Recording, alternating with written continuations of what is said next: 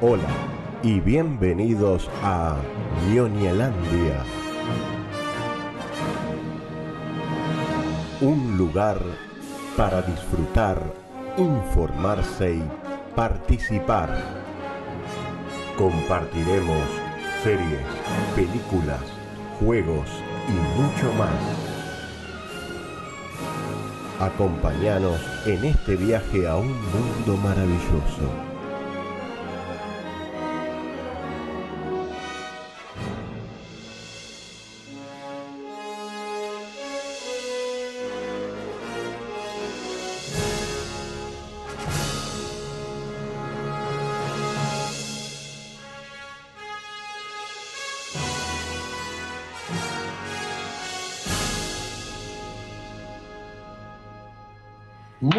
Buenas noches, ñoñes.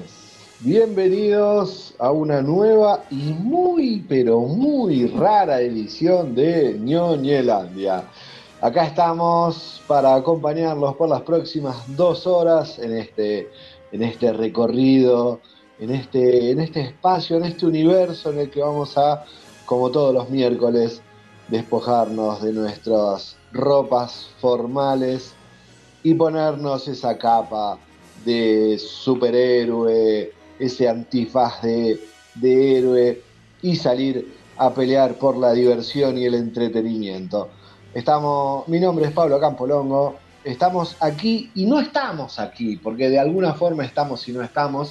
Estamos saliendo al aire por, estamos saliendo por el 100.1 de la FAN, estamos en las redes, estamos en internet, por todos lados nos están escuchando, pero nosotros no no estamos en el estudio de la radio, así que, pero sí está el equipo completo. Como les decía, mi nombre es Pablo Campolongo, voy a estar hasta las 11 de la noche con un equipo disgregado por todo el país y nuestra representante que sí está cerca, tampoco está en el... Eh, está para acompañarnos en algún lugar de la ciudad del el partido de la República de Chacra 30. Estamos hablando de nuestra colorada, de nuestra Luciana Manes. ¿Cómo andas, Lu? Buenas noches, buenas noches. ¿Cómo le va? ¿Cómo le va Campolongo?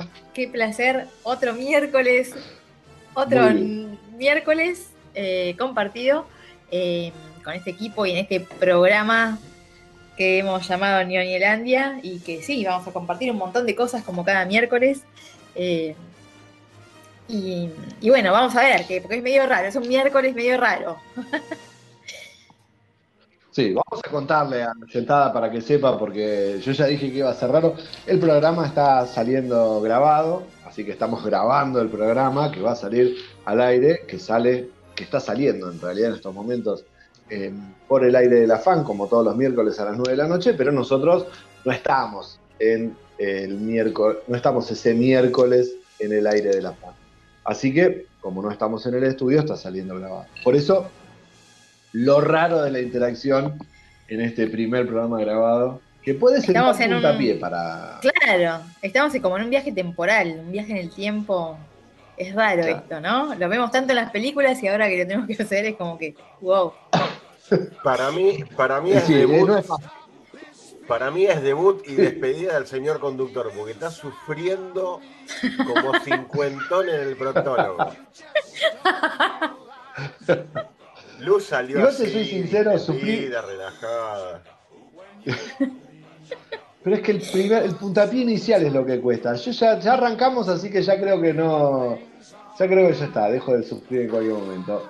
Guillermo, un placer tenerte acá como siempre. Para vos es más normal igual esto. Eh, para mí, yo ahora estoy en Europa, pero eh, prácticamente es lo mismo, porque como no salgo de casa estando en mi casa, Acá, mientras yo esté debajo de, unos techos. Claro. Estoy en la, en la Europa de 2001. en la Europa de 2001. La de David Hoffman. Este, Juli no tiene. Juli siempre tiene algún, algunos muebles atrás. Me parece que trabaja en, Ikea, en, en Easy, en alguna. Siempre con, puertas y con cerradas. ¿Qué hay, qué hay en, la, en esa alacena, ¿Cómo anda? ¿Cómo anda? Bien, bien. Así, salga con, sacando pecho, salga, Juli. Eh, sí, me estoy viendo, estoy viendo acá y me siento raro, me falta mi placar blanco de fondo. A todos nos falta tu placar. A todos nos falta tu placar. Sí. Sí. Siento, este, un sentimiento de extrañeza en este momento que voy a tener que tratar con mi terapeuta. Así que. Pero, bueno, aquí, contento de estar nuevamente con ustedes, de verlos. Y bueno, probar esta nueva experiencia de grabar con, estando en la loma de donde sea que estemos. bien, bien lejos unos de otros, eh, pero acá, para acompañarlos. ¿Los oyentes se pueden comunicar con nosotros? Siempre de alguna forma se van a poder comunicar con nosotros, siempre van a siempre. Si mandan un mensaje de WhatsApp, seguramente lo va a leer Rocío mañana a las 7 de la mañana o eh, Mario después a, la- a las 9 de la mañana. Este, así que no envíen mensajes de WhatsApp en estos momentos si quieren decirnos algo. Si quieren decirnos algo, pueden hacer, hacerlo a través de las redes sociales, a través del mail del programa. Lo pueden hacer a través de nonelandia.01.gmail.com o a través del Facebook de la radio. Nos buscan arroba nonelandia01 o en el Instagram o en el Twitter. Nos buscan en las redes y nos dejan mensajes. Aparte, en el Facebook está el- la promocional del programa de hoy contando contando, así que ahí también pueden dejar su comentario de este programa, porque vamos a a este programa número 61. Ahí está, estaba mirando el programa, programa número 61 para compartir eh, con todos ustedes. También vamos a saludar a los amigos de Pizza Bar, pero en un rato. Porque todavía no es hora de comer. Yo igual le diría a la gente que mande con una consigna que podemos inventar ahora en estos minutos. A ver, la consigna es qué número salió hoy en la quiniela. Pueden mandar un mensaje al, al 620063, cosa de que al otro día alguien le llueva mensaje que diga el 74 a la cabeza. O sea, entonces, al 620063, que es el WhatsApp del- de la radio, del programa, y de la radio, ahí nos mandan qué número salió en la quinela. ¿Y cuál, y cuál es el sueño que le corresponde a ese número? ¿Qué La número gente salió? chocha. Eh, la gente chocha. Me encantó, me encantó. Muy bien. Muy bien. Bueno, ¿les parece que comencemos con este programa que tiene mucho, va a estar muy cargado, tenemos muchos trailers. Obviamente, está de más que después de la primera tanda vamos a hablar de Dune, queda descartado, que ya lo habíamos anunciado. Ya hablamos algo de Dune, pero vamos a hablar de Dune porque la vimos todo el equipo, el equipo completo vio Dune, así que tema destacado que vamos a hablar de Dune. Hablamos a hablar de muchos trailers, todos se estrenan en noviembre. Noviembre va a estar muy cargado. Y obviamente, y tenemos pasta. Esta vez sí hay pasta. ¿No, negro? Sí, así es, amigos. Así que bien. Bueno, entonces, ¿comenzamos? Sí, comenzamos, comenzamos. Bien, vamos a empezar con una noticia triste que, que surgió en el día de ayer.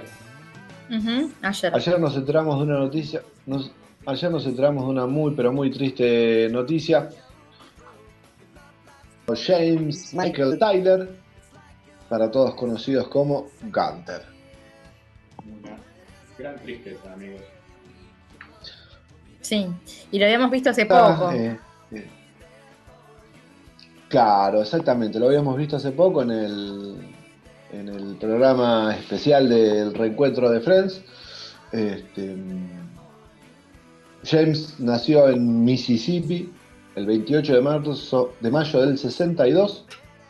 Este, entró obviamente en Friends en el 94 ¿sí? y apareció en 150 episodios. Es el séptimo personaje que aparece las 10 temporadas.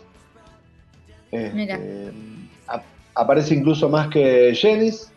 Jennings también aparece este, en las en las 10 temporadas. Igual tengo mis dudas, siempre me agarra la duda de si apareció en las 10, 10 temporadas. Cuando hago el recuento, no me acuerdo si aparece en la 3, 3, 4 y 5 tengo mis dudas. En esas 3, después en el resto sí sé que aparece porque me lo acuerdo.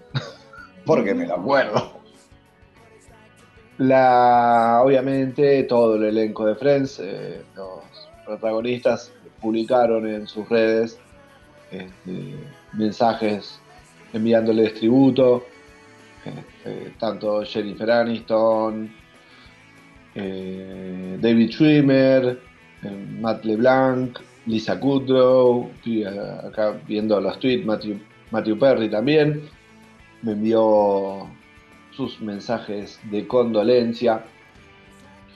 Recordemos que James Taylor, además de Friends, que es donde por ahí más estuvo, trabajó en producciones como Scrubs, Modern Music y Just Shoot Me.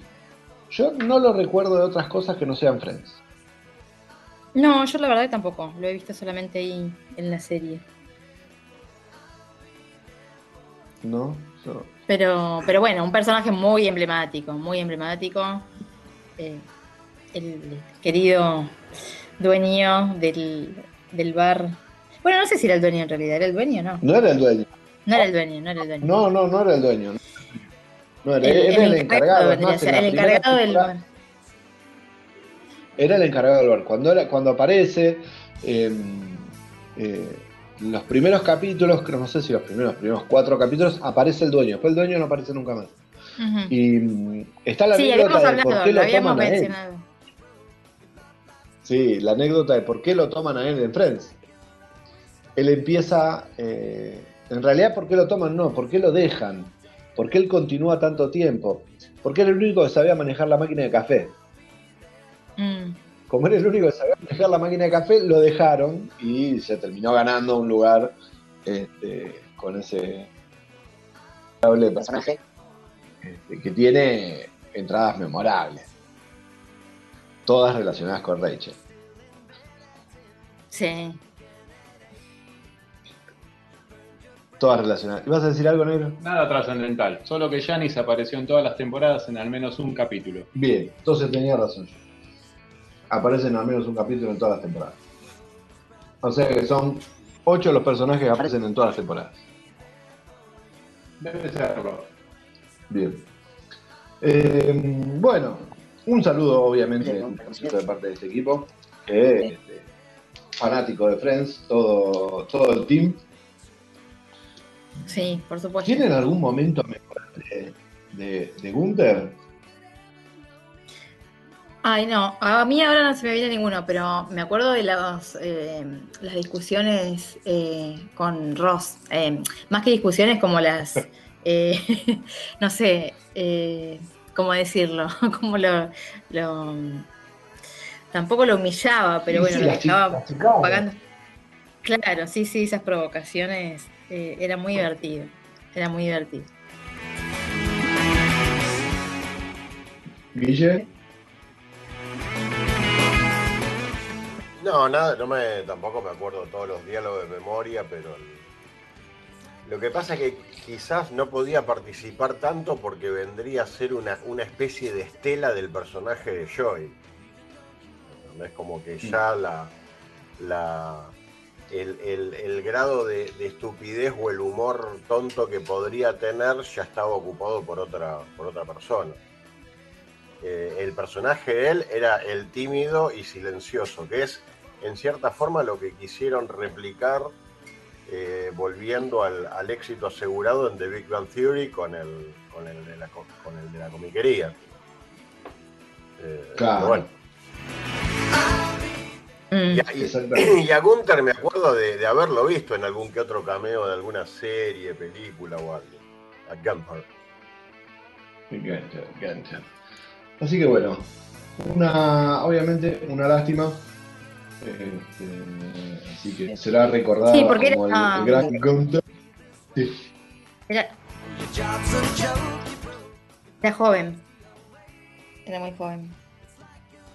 Sí, sí, era joven, tenía cáncer, este, se lo notaba flaco en el, en el especial de Friends, en, la reunión de Friends se lo notó que, salió por, por, streaming, así que, eh, bueno, obviamente, una lástima. Lo vamos a extrañar. Lo vamos a, lo vamos a extrañar, así que tenemos que ver Friends y, reírnos con, con su presencia.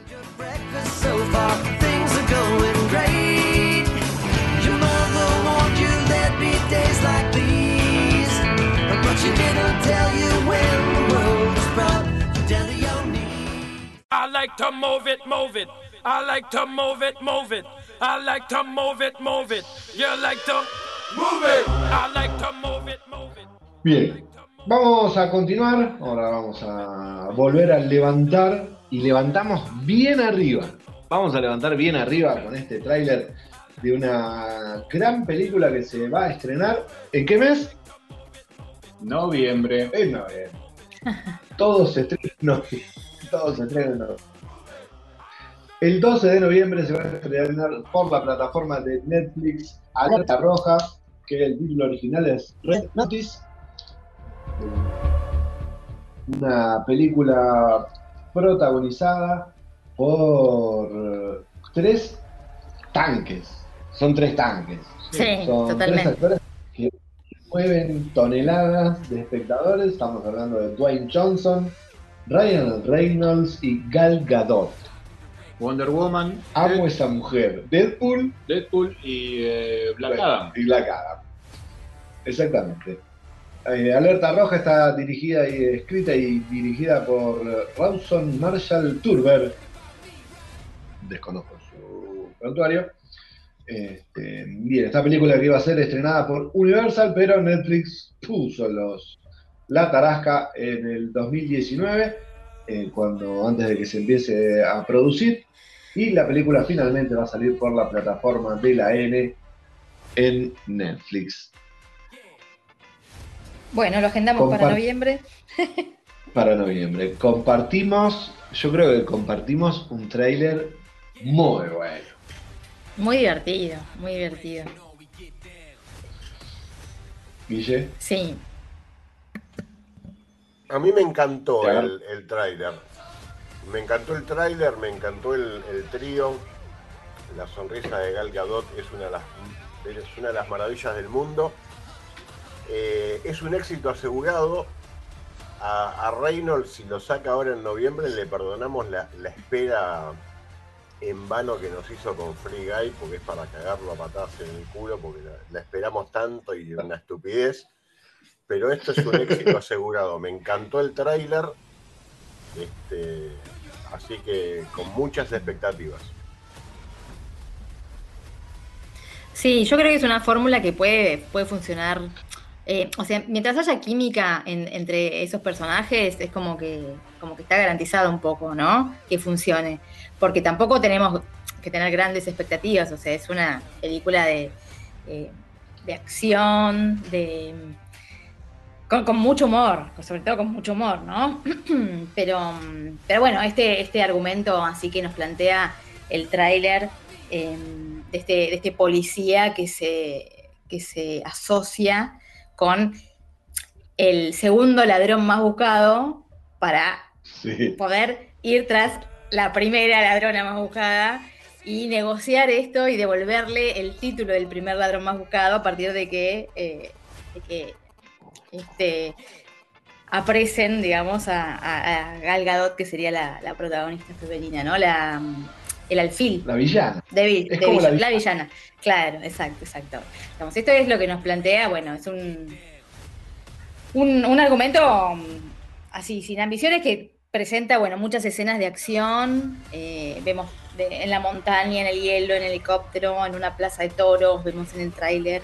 Eh, digamos, y un diálogo, un guion, digamos, muy, este, muy, muy atractivo desde el humor, ¿no? Desde ese, ese contrapunto que se genera entre el policía y el ladrón asociados eh, por una causa que les conviene a los dos, una causa común, este, medio eh, inverosímil, pero bueno, que funciona para, este tipo de películas, ¿no?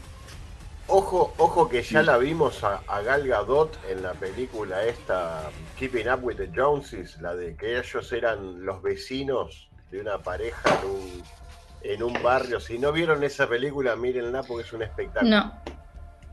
Una película clásica, comedia, donde se mudan en un vecindario, eh, un, un barrio chiquitito ahí en Estados Unidos, se mudan, viste, una pareja.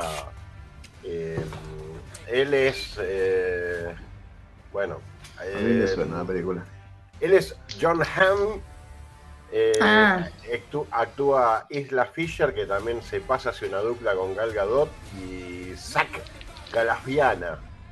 Eh, es una comedia impresionante con mucha química, muy divertida, y yo creo que esta vendría a ser una, una propuesta similar que ya prácticamente tiene el, el- el éxito asegurado.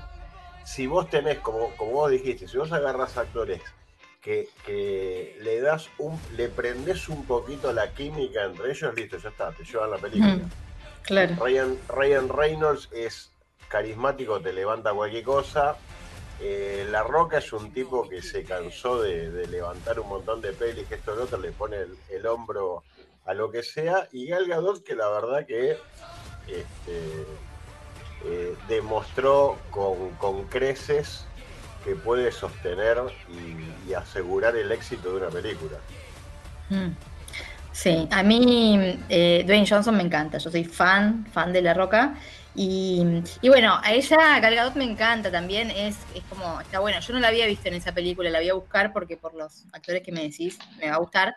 Em, pero me encanta, me encanta que también salga un poco del, personaje de, de Wonder Woman y que, que transite otros, otros géneros. Así como en Wonder Woman, este, eh, Gal Gadot va a repartir patadas y hay una, hay una escena que habíamos visto un poco en el, en el Tudum, eh, en el cual que es una pelea que hay, en, creo que es en el, en el museo, Museo. eh, en el cual eh, Gal Gadot le da una paliza a los dos, a Ryan Mm. Reynolds y a, y a Dwayne Johnson. Así que tiene, tiene muchos condimentos para, para verla y obviamente, como ustedes dicen, la química, la química entre ellos que parece, en el tráiler da la impresión de que está éxito asegurado para Netflix en noviembre. ¿Te dicen? No sé, yo digo. Bueno, yo creo que entre el director y los actores que ya han trabajado juntos entre ellos, porque eh, La Roca y Gal Gadot trabajaron juntos en varias pelis de eh, la saga Rápido y Furioso. Y a su vez también La Roca ha trabajado en varias películas ya con Rosen, Marshall, Torber, eh, que es un director que eh, ha hecho varias de estas películas que nos han entretenido, como Los Millers, Dodgeball, una película en la cual estaban Vince, Vince Vaughn y... eh, Dodgeball. sí, ¿cómo se llamaba el otro? El que nos cae bien, Ben Stiller. Ben Stiller. Y una que me encanta que es E- ECA, que es con Emma Stone, eh, en el secundario que hace de chica buena y que, bueno, ge- genera rumores para eh, hacer que otros en la, en la prepa queden bien. Así que es, es bastante interesante lo, lo que ha lo que hemos visto en el tráiler, muy divertido. Y la escena de pelea que comentaba Pablo este, fue muy interesante en el Tudum, cómo lo faja con una coreografía este, muy, muy divertida. Estaremos atentos. Hay que. No, noviembre va a ser un, un Tetris de así de. o un continuum de películas y series que se estrenan. Vamos a Yo estar tengo muy toda, toda atareados. la, agenda, la agenda llena ya. Claro, está la agenda llena. Hoy los tres trailers de los que vamos a hablar son de noviembre. Y ahí tenemos, el, 18 el 12 de noviembre en Netflix tenemos Red Dogs. Bien. Continuamos. Continuamos. Antes, en un ratitito nos estamos yendo a la tanda, pero tenemos una noticia que la vamos a picar un poco. ¿Por qué? Porque la gente de la BBC, gente respetable, ¿sí? si las hay, la de la BBC por lo menos ha tenido producciones im- importantes en lo audiovisual en estos 100 años ¿no? decidieron em, que había que hacer cuál es la mejor ficción del 2020. Eh, sí, así es. Y le dijeron a 206 personas que lo elijan. La participación de la votación la hicieron 40, gente de 43 países diferentes para que sea así bien, Bien variadito. bien variadito, exactamente. Y este, enviaron las sugerencias, fue todo por internet. ¿sí? Este, tenían que mandar un listado de 10 series.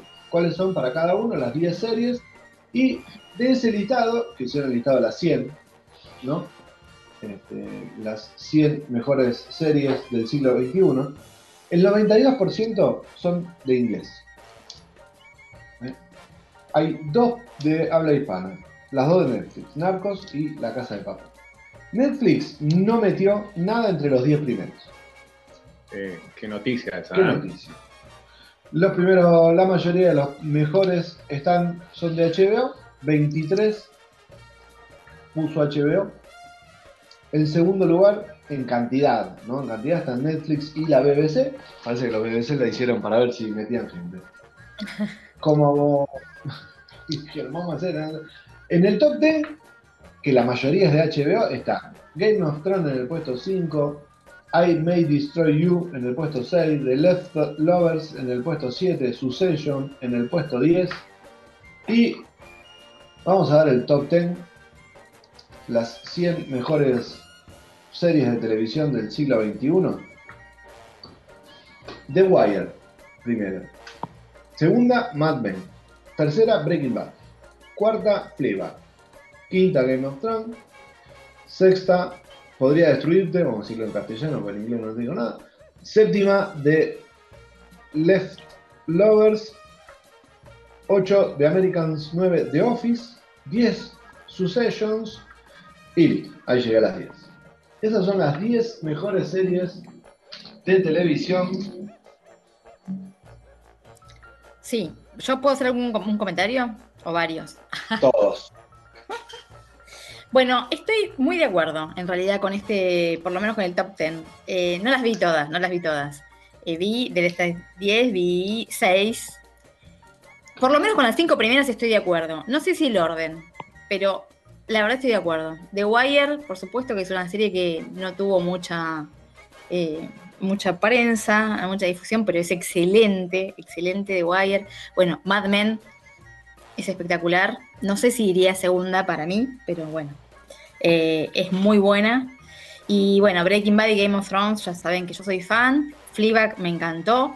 Y, y quiero hacer una aclaración porque yo voy a coincidir y acá eh, vengan de a uno si quieren, pero me gusta mucho que esté The Office, la versión original, antes que la Yankee. Y les voy a explicar. les voy a decir ¿no? una- Sí. Ah, no, porque mucha Sí. gente. Lo que pasa es que, bueno, por ahí para los que vimos primero la original, es como más, eh, digamos, más fácil, ¿no? Eh, decir esto, o ubicarla primero. Porque si vos ves primero la Yankee y después ves la inglesa, es como que. eh, como que te falta algo, no sé. Sí. Eh, ¿No? Pero bueno, haber visto primero Sí, la, la inglesa, me encanta que esté acá en el top 10 porque me parece excelente. Excelente de Office la versión original. Y muy poca gente la ve comparada con la, con la cantidad de gente que ve la, la Yankee, ¿no? Em, bueno, eso quería decir. Yo estoy de acuerdo. Me faltan algunas como para terminar de, de acordar, pero bueno. eh, me parece que los primeros puestos son, son interesantes y coinciden. El top 5. Guille. Eh, yo eh, diría que las mejores torrejas de acelga eran las de mi mamá. Entonces, si vos le pedís a la, si vos le pedís a la BBC que te haga una lista de las mejores series, listo. Que no es, que no haya ninguna de Netflix y obvio. eh, los guapos se terminaron cuando, cuando inventaron la pólvora. O sea, hay, hay series del 2002, así. El, el éxito masivo de Netflix fue posterior. Por lo Mm. menos acá en, en América no teníamos, no teníamos. Eh, el coso de Netflix era muy elitista, muy americano y para unos pocos. porque HBO se cansó de romperla con la serie esta de, de Brothers in Arms. Eh, o no, ¿cómo se llama? Mm. Brothers in Arms era la de los, los soldados que yo no la veía porque no tenía HBO y no iba a pagar HBO para ver una serie de mierda. Eh, pero sí, obviamente, no, no van a figurar ninguna. Eh, los Yankees tienen su propio. A los Yankees cualquier otra lista que no sea americana les importa 154 testículos, porque eh, incluso nosotros sufrimos el vicio de ellos de que cuando hay una serie que es muy buena, pero ellos no le dan los numeritos, la levantan. Y en Estados Unidos se, eh, yo me acuerdo una, una vuelta lo estaban entrevistando a Manu Ginóbili y Manu dice, bueno, eh, falta mucho para la entrevista porque en un rato está el último capítulo de la serie 24 y yo te aseguro que se para el país. ¿Entendés? Hubo series en Estados Unidos que al- Me acuerdo, Nosotros- me acuerdo de la serie 24 también la vi. Claro, hay series que Sí. yo no veía ninguna, no me interesaba ninguna, pero mis amigos veían, eh, me comentaban, mirate la serie de Shield, mirate la serie 24, mirate la serie, un montón de, series que estaban muy bien pensadas, muy bien hechas, pero bueno, es 100% el producto del mercado americano. Eh, a mí me... eh, yo de, esas, la verdad que no sé si vi... Breaking Bad, por ejemplo, a mí no me movió un pelo, pero ver Cold Soul me, me pareció algo sublime de- del arte de la pantalla. Game of Thrones, desde ya te digo, ya vi la primera temporada y la abandoné porque me parece una pelotudez con rosca. Eh, The Office no la vi nunca, no me interesa. Creo que, eh, no sé, no vi ninguna. Bueno, Breaking Bad y, y la primera temporada de Game of Thrones. Pero bueno, eh, que lo festejen entre ellos, por mí está bien. Yo voy a criticar varias que están muy lejos o no están. No vas a cuestionar que los está en el puesto No 19. se está en el puesto 19, no está en el top 10 los. Sí, Es una serie que marca, rompe con el con los hitos del, del audiovisual, con la narrativa. No te vayas, negro, vení acá. Es, excepto el último capítulo de los, es- está buenísima la serie, no puede tener el puesto 19. Black Mirror, eh, la propuesta es muy buena, está muy bien armada. Ahí te, ahí te banco. Sherlock. Sí, está bien. Yo cuestiono más que Watchmen esté más abajo que, que los. Watchmen también Cuestiono está muy eso. abajo. Figura. Figura, ¿dónde está? Pará, sigo bajando, sigo bajando porque me puse, a, me puse a mirar para abajo a ver qué aparecía. Porque estoy buscando. Este, la alemana esta que se me fue el nombre ahora. Dark. Está, estoy buscando Dark y no la encuentro. Está abajo. Sí, sí, sí, está. Acá está. Encuentro 58 Dark. Está arriba, arriba de Dark está The Big Bang Theory. Está perfecto. Obvio, querido, Dark es una pelotudez. Es un embole. Tenés que anotar en la pared con marcador indeleble los nombres de estos pelotudos que todos llaman Schwartzman y no sé qué Sí, cosa. dale. no te- no te acordás nada, no, es una boludez. Más abajo está Stranger Things. Puesto 68. Arriba Otra boludez que dejé de ver. Eh, Mirá, 24 hasta 69. I- igual después de la segunda después de la primera temporada, todas las temporadas son iguales. La primera temporada rompe con todo. ¿Cuál? ¿De lo 24? Sí. Creo que tiene tres buenas temporadas, tres muy buenas temporadas.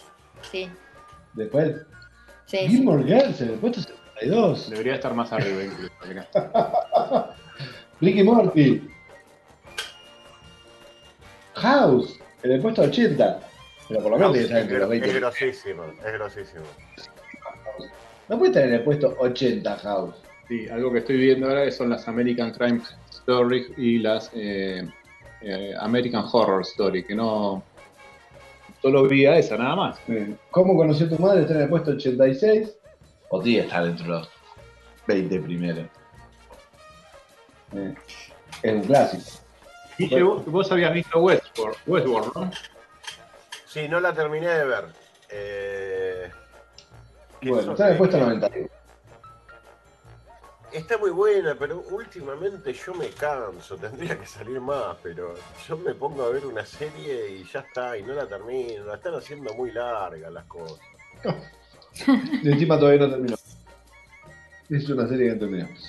Bueno, ¿no vamos a ir a la tanda? No sin antes una mini info, compañero. Sony suma dos nuevos proyectos de Marvel para 2023. Em, mientras Venom 2 la sigue rompiendo en la taquilla, eh, el estudio apuesta a su universo comiquero y reserva junio y octubre de 2023 para dos estrenos que se sumarán a Morbius, enero del 2022, y Craven, enero 2020 2023. Todavía no hay datos de a qué producciones hacen referencia, pero ya nos enteraremos dentro de poco, amigos. Sony le va, le está peleando a Marvel que tienen un arreglo entre ellos, pero por otro lado, ¿vos sabías que firmó un acuerdo con Netflix para que todas las producciones de Sony se publiquen en Netflix? Primero, o sea, van del cine a Netflix. Por eso las de Spider-Man no están saliendo del cine a Disney Plus. Ay, no me quisiste volver Spider-Man en su momento, bueno, acá tenés. Así que ahí está la pelea entre titanes, parece que hace december. Bueno, nos vamos a la tanda, vamos a volver a hablar de esto de- del listado, vamos a dar nuestro top 3 y obviamente invitamos a la oyentada que nos envíe su top 3 de, el- de series de este 2021. Pueden hacer el que quieran. Es más, si nos mandan mucho, el próximo programa hacemos nuestro top 10. Guille. No, iba a decir de última, pongo la hora, la comparto la lista en Facebook y que manden un mensaje al 620063, pero no que pongan el nombre y no pongan nada, pongan el número, manden que yo, 17, 25, 44, cosa que no entiendan nada, otro día. Es bueno, me encantó. Hagan eso, por favor. Nos vamos a la tanda y ya volvemos.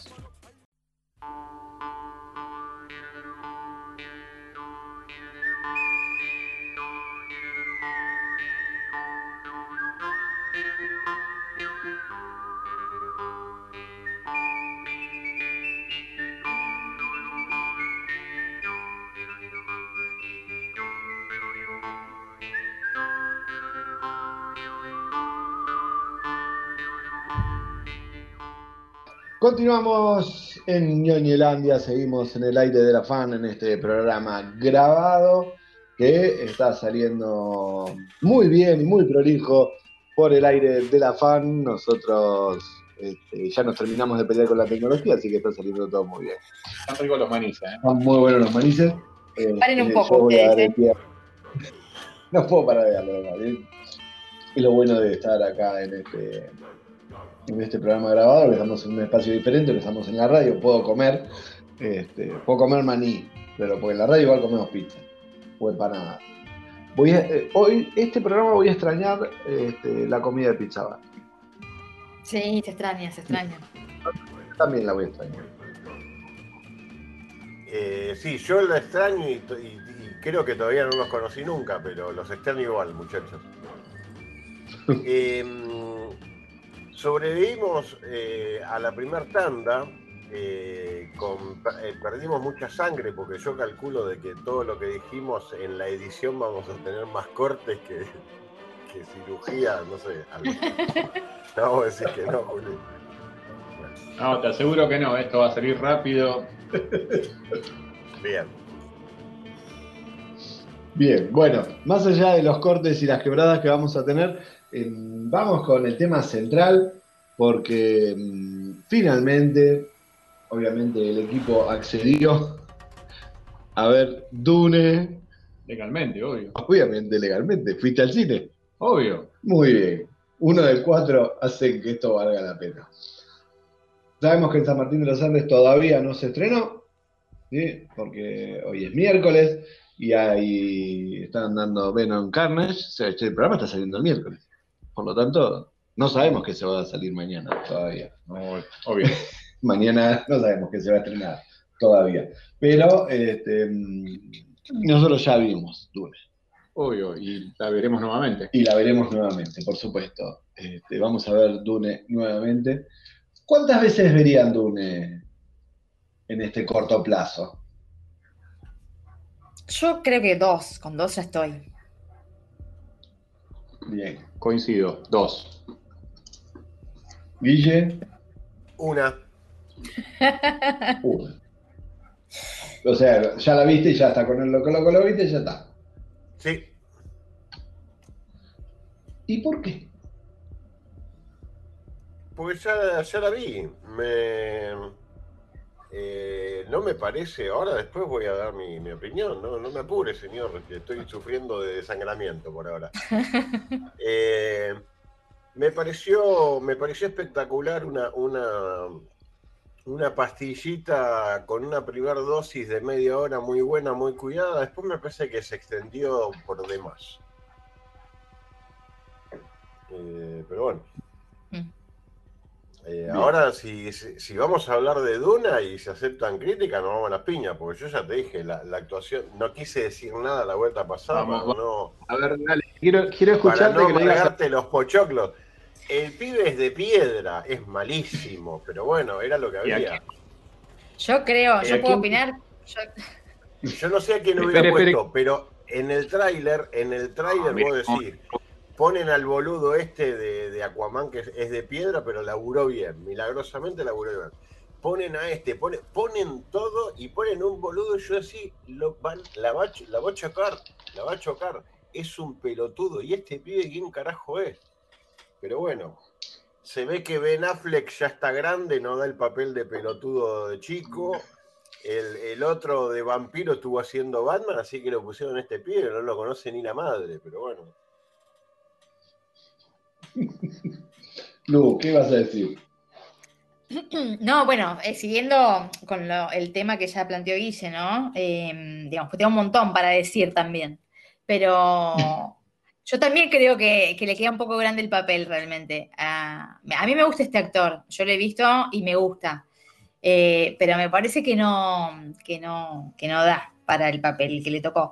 Eh, es el mismo, él va a continuar con la, eh, si, si continúa la saga, ¿va a continuar el mismo actor o se supone que este actor, eh, que el personaje crece y va, va- va a ser otro? en la próxima película es el mismo staff completo como está. Ah, ok. De la segunda parte es, este, es un continuo. Mm, bien, bien. que en una tercera película, que sería el segundo libro, Ahí podrían cambiar de actor porque el personaje Claro. ya es más grande. Claro.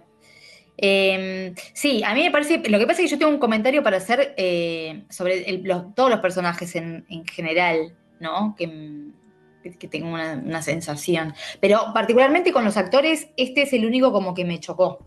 Como que dije, no sé, mm, no, no da. Eh, ah, para mí hay un serio problema eh, desde, hace, un par de generaciones con, nuevos talentos, porque, eh, qué sé yo, le dieron el papel de, de Anakin al pibe ese, chocó la calecita, le dieron el papel a Kilo Ren, chocó la calecita. O sea, si, si querés buscar un pibe con cara con, cara de nene, un actor jovencito que es cierto que encima sepa actuar y no sepa hacer más de tres morisquetas, que es la misma, pero en vez de la pera para un costado, la pera para el otro, pero no, ni siquiera eso. Eh, me parece que, no sé, no, no, no están encontrando Hollywood para la pantalla grande, porque sí para las series o algo, no está encontrando el, el actor para determinados papeles.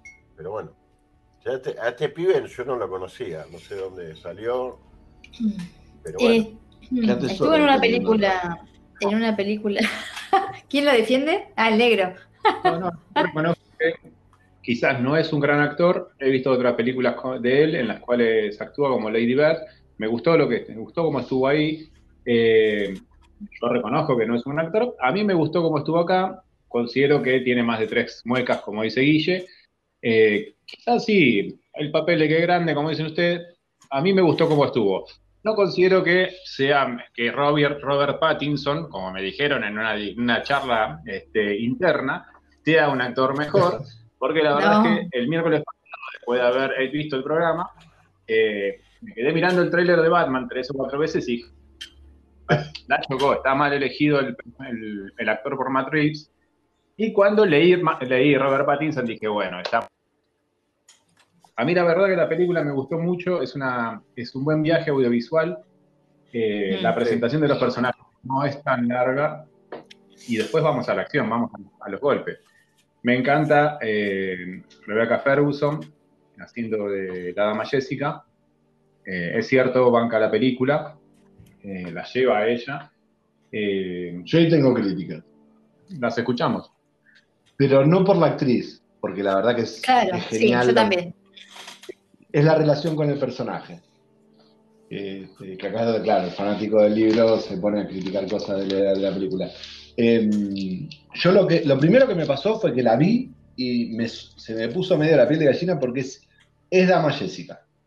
Los que leyeron el libro se van a dar cuenta de que es la fiel representación de ella. El casting en ese caso está excelente. Pero mm, tiene muchas escenas, vieron que hay muchas escenas en que ese amor que tiene por el hijo y el miedo a lo que pueda suceder, ella es una Bene no tiene situaciones en las cuales pierde el control y llora. No llora el personaje. Y en la película es como que el personaje pierde el control está muy bien actuado, ¿no? Pero como que pierde el control muchas veces y, en el libro no, lo suele perder. Es más, el único momento que pierde el control es cuando están en el, en el, en el desierto y en esa parte no lo muestra. Por eso, es más, la relación entre la, la cómo muestran al personaje en la película que la actuación. A mí ella igual, insisto, me encantó. Igual yo no recuerdo cuántas veces más perdió control, recuerdo nada más dentro del palacio antes del ataque.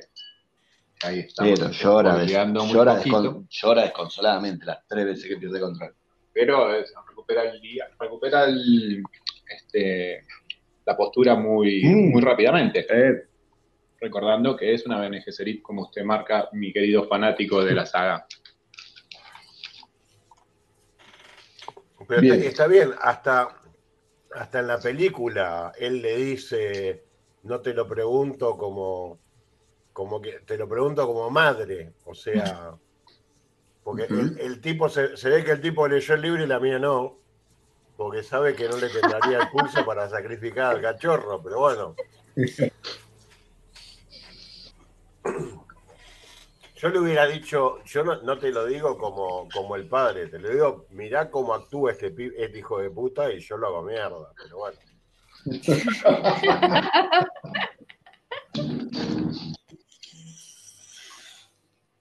Bien, también me encantó la, como decía Guille, Aquaman.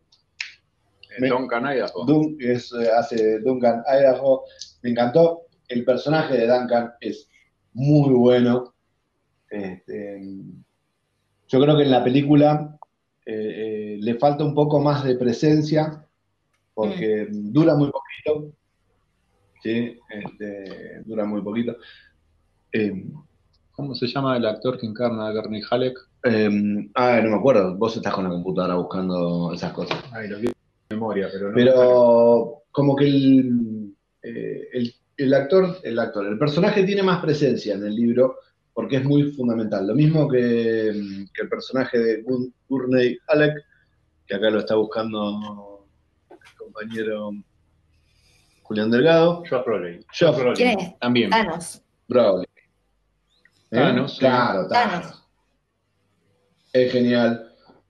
Ese personaje también le falta un poco más de vuelo. Aparece poco, es cierto. Que aparece poco. Es que en realidad yo voy a meter un bocadillo acá. Le falta vuelo a mm. todos los personajes. O sea, no hay, ¿qué personaje hay que vos decís, ay, sí, con este voy hasta el final y con, este hay... No, no hay. En realidad es como todo, yo entiendo, digamos, que la complejidad de llevar adelante, bueno, una saga como esta, ¿no? Que es un proyecto súper ambicioso y, demás, pero yo eh, medio como que me quedé con ganas, con, ganas de, algo más. Me pareció todo como, un poco como ahí, ¿viste? Como, como, no sé si superficial o... eh, frío, pero me falta, me falta desarrollo, me falta emoción de los personajes, me falta, eh, no sé, episodios. Es que hay, hay escenas que están, para los que no leímos el libro, eh, que nos quede claro. Jeff Brolin aparece como el maestro de armas del pendejo este, que es un, tiene olor a óleo calcario todavía. Entonces, como que dice, le, le muestra muestra en la primera media hora de película que el pibe sabe pelear que esto y lo otro, ¿por qué? Porque después le va a terminar ganando un pibe a, otro tipo que es el más capanga del barrio y le gana como si nada. Ah, no, porque te dice, no, porque viste que viene entre, lo viene entrenando el otro hace mil años, así para, chabón, no le podés ganar ni en pedo al otro. Pero bueno, eh, lamentablemente es así, como no hay tiempo, hay, hay sagas que son que están muy buenas, que son eh, difíciles de, que la, vas digiriendo con el tiempo, la vas disfrutando cada vez más, se pueden hacer extensas, dan mucho a la imaginación. Entonces, tener que meter en una pantalla personajes donde está bueno que vos digas tal persona es igual a como yo la hacía o igual a como la describe mm. el libro, te podés llevar las contras como diciendo este pibe de madera, este pibe, este pibe estuvo bien, este pibe estuvo mal pero sí, lamentablemente hay escenas que las tenés que, tenés que hacer foco en una película para poder justificar lo que viene después. Claro, tal cual. Mm. Pero bueno.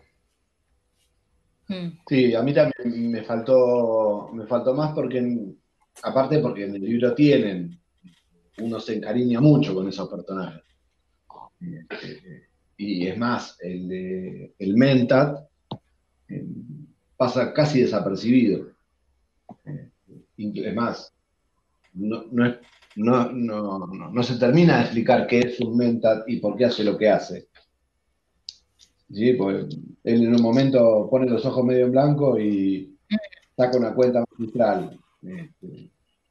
Sí, calcula cuántos, cuántos sanguchitos de miga vamos a necesitar que vino toda esta gente. El tipo es así, dice 127, mi señor. Bueno, listo, y terminó el papel. Bueno.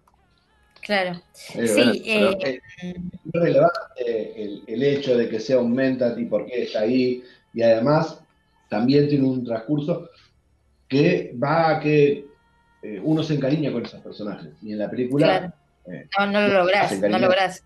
No, no, no, no. A mí no me pasó con ninguno. Sí, pero en este caso tenés que hacer tres películas o cuatro, de dos horas cada una. No, bueno, pero hay, un montón de burgueses que podrían haber estado. Ese es el tema desde mi óptica, vos tenés que hacer tres películas de dos horas o dos de tres. Hacer dos Señor de los Anillos de la comunidad en la cual te dormís la primera, la primera vez, la segunda le pones un poco más de onda y la ves y vas por ese lado. Es, es un libro difícil de llevar a la pantalla. Esa es la realidad. Sí, Entiendo lo eh, que están planteando, pero bueno, trata de quedar bien con los que leyeron el libro y los que ven la película por primera vez. Claro, pero a los que vemos la película por primera vez, a mí me quedaron varias cosas ahí, digamos, sin resolver. Obviamente, ya sé que el libro continúa, pero mismo de esta entrega, que... Vos preguntame qué cuenta. Bueno, hay algo que yo no entendí que es clave para mí y que es eh, el, hecho principal, digamos. ¿Por qué el emperador lo designa, los designa a ellos para que hayan ese cargo del planeta y acto seguido les manda el ataque? Digamos, eso a mí no me. Igual eso sí lo dijeron. Pero eso, está en la película. Eso está en la película. Está, ¿eh? Es más, eso está más explicado en la película que en el libro. Ajá. ¿Y por qué eso pasa está más explicado en la película que en el libro. Porque el, Duque Leto, lo que pasa es que el Duque Leto, es, como, es un, como es un líder muy benevolente y eh, muy carismático, eh, generaba muchos adeptos. Por lo tanto, estaba empezando a tener adeptos en las otras casas que nunca las muestran porque en realidad las únicas importantes son las más importantes, las tres más importantes son la casa de los Corrinos, que es la casa del emperador, la de los Atreides y la de los Arcones. El resto hay un montón de casas que son muy chicas. ¿Qué sucede? Estaba teniendo adeptos en la mayoría de las casas. Y el emperador tenía miedo de que el duque quiera acceder al trono, o sea, ser emperador, y eh, lo iba a poder hacer porque iba a tener el apoyo de todas las demás casas. Así que para sacárselo de encima, le hace la trastada esta de. Pero ¿por qué no se lo saca de encima en su propio planeta? O sea, ¿por qué la necesidad de hacer toda esa movida de. para no quedar pegado, porque si él como emperador se lo saca de encima, hay un, hay un reglamento que lo puede echar la mierda al emperador.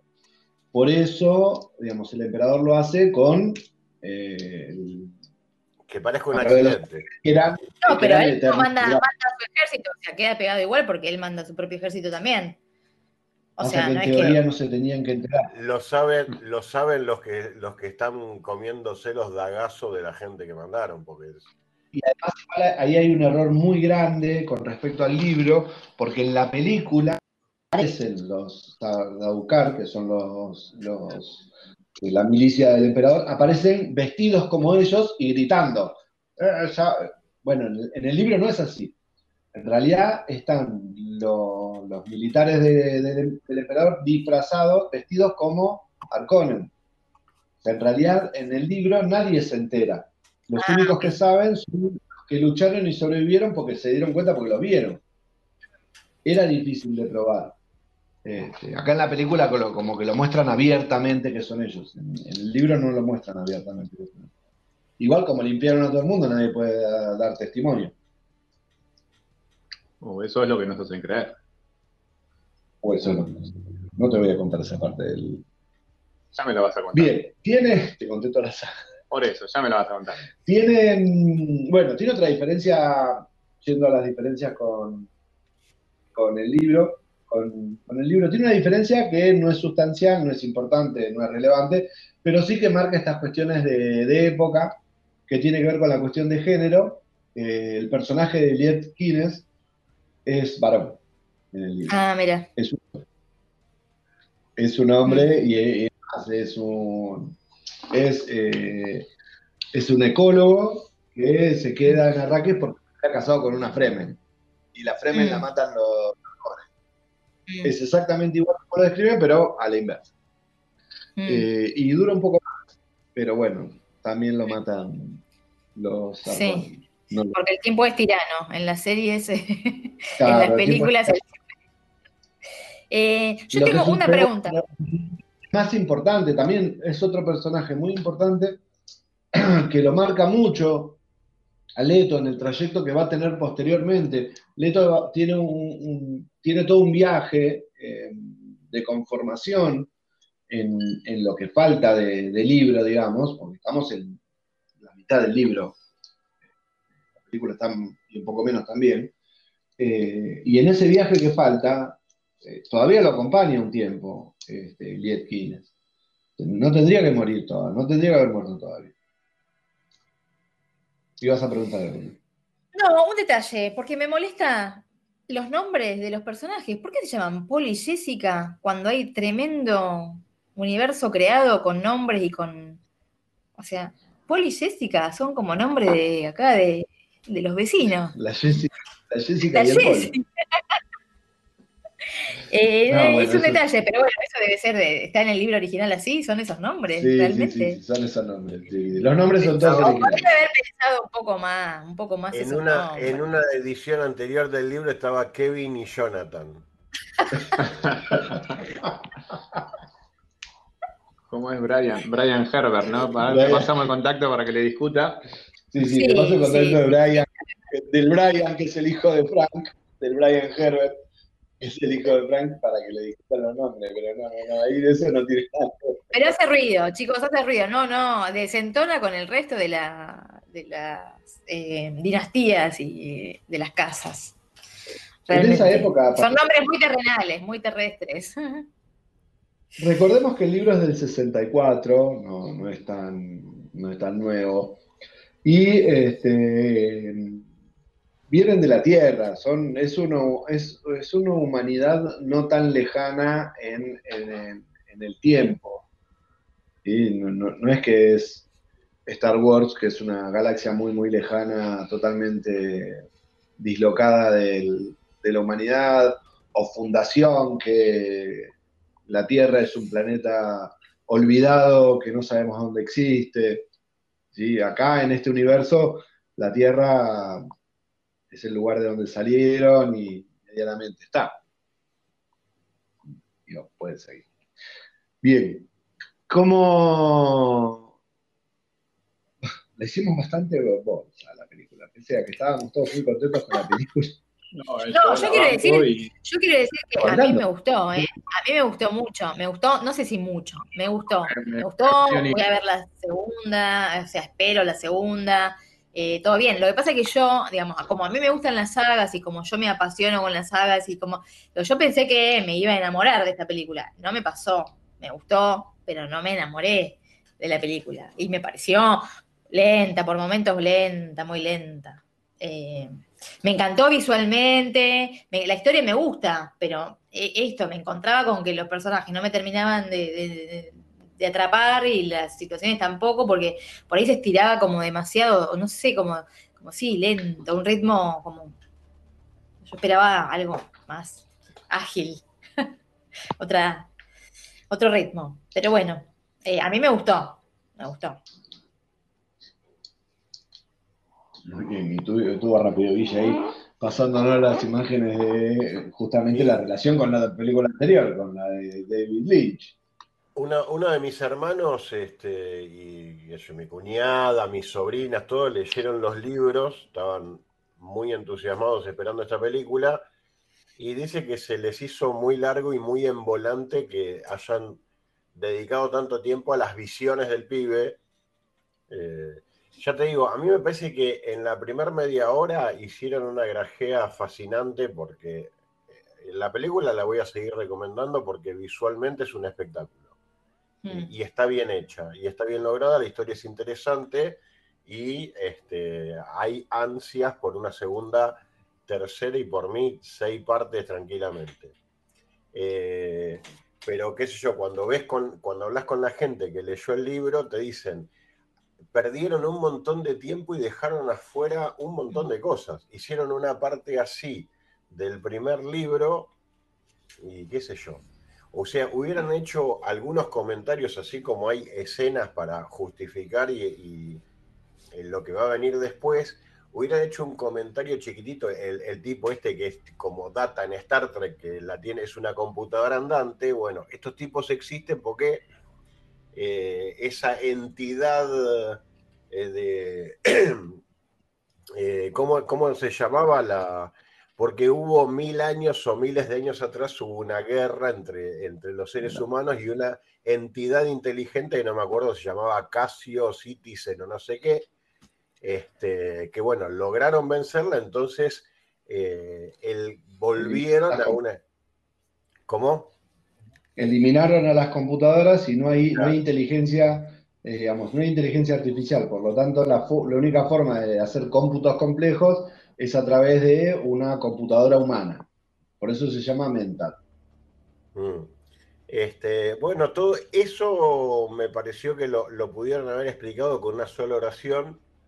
Eh, explicaron alguna que otra cosa, eh, que me causó gracia que explicaron lo de que gracias a, la, especia eh, había gente que iba refumada manejando, pero eran unos crack manejando porque iban re locos este, sí hacen como diciendo de que mencionan a que la, el, pilotaje de las naves es humano, pero no te explican por qué eh, dejaron de usar las, computadoras como la gente lo, lo presumiría. Bueno, porque hubo una, una debacle, hubo una Skynet antes y listo. Eh, no sé en las, en las próximas en la próxima edición o espero que en las próximas, no sé con qué, con qué seguirán. ¿Se sabe algo? ¿Hay algún...? No se sabe demasiado, lo único que, lo único que se sabe es que se estaba esperando los números de esta semana para ver si la Warner eh, daba el visto bueno para, para que se filme la segunda parte. La segunda parte eh, tiene que mostrar la conformación de esta, de esta de este ejército Fremen con, esta especie de rebelión a los Arconen y demostrar justamente que el emperador estuvo envuelto en todo y obviamente ganarle al emperador y que el próximo emperador sea el, el Paul Atreides. Paul. ¿Te das cuenta que no es ni nombre de emperador? El, el Paul, este, El según lo Paul. que. En teoría, una de las, de las cosas que estaban planteando era que eh, iba a tener mucha preponderancia a ella, Chani, la, la futura esposa de Paul, del Paul, este, Chani, la Chani, el Paul, la Chani. Eh, cosa que en el libro no es así, así que no sé cuánto lugar le darán a esa gran preponderancia. Este, ¿Cómo le fue entonces?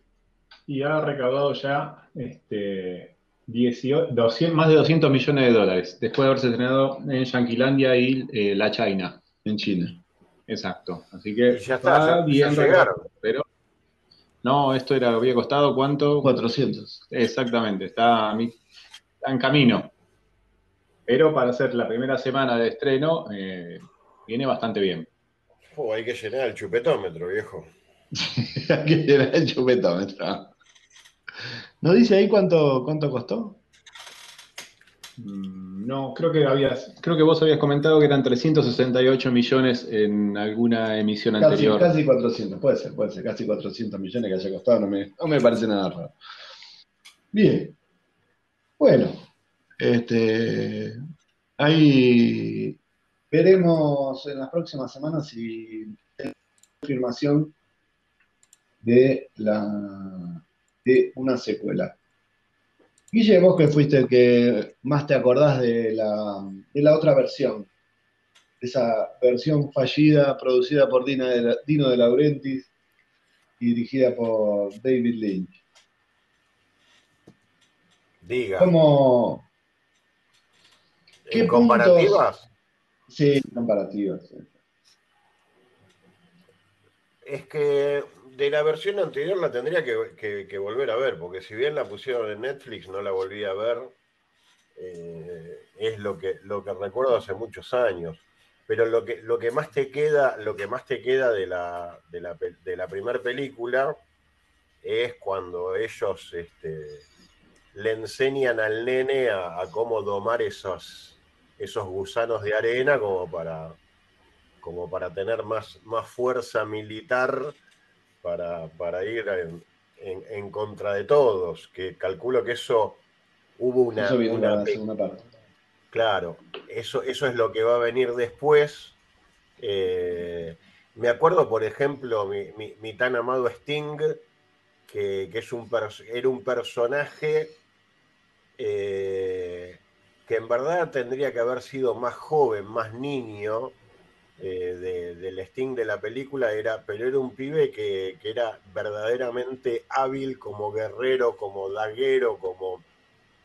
Entonces, la primera película también tuvo muchos problemas para, para poder explicar y meter en contexto a la gente, pero yo creo que hay que dejar el cerebro en un frasco, agarrar el balde de pochoclo y disfrutar de una película como diciendo una película que tiene un trasfondo político que, por lo menos en esta versión me parece que está muy bien llevado, este, porque vos ya decís, bueno, mandan a este, anda para allá, che, hacelo mierda, che, pero que no se, no, al nene no, bueno, pero que parezca un accidente, bueno, le dije que al nene no, pero al nene sí, bueno, también que parezca un accidente, bueno, pero no tanto porque entraron diciendo, ¡eh, los vamos a matar a todos!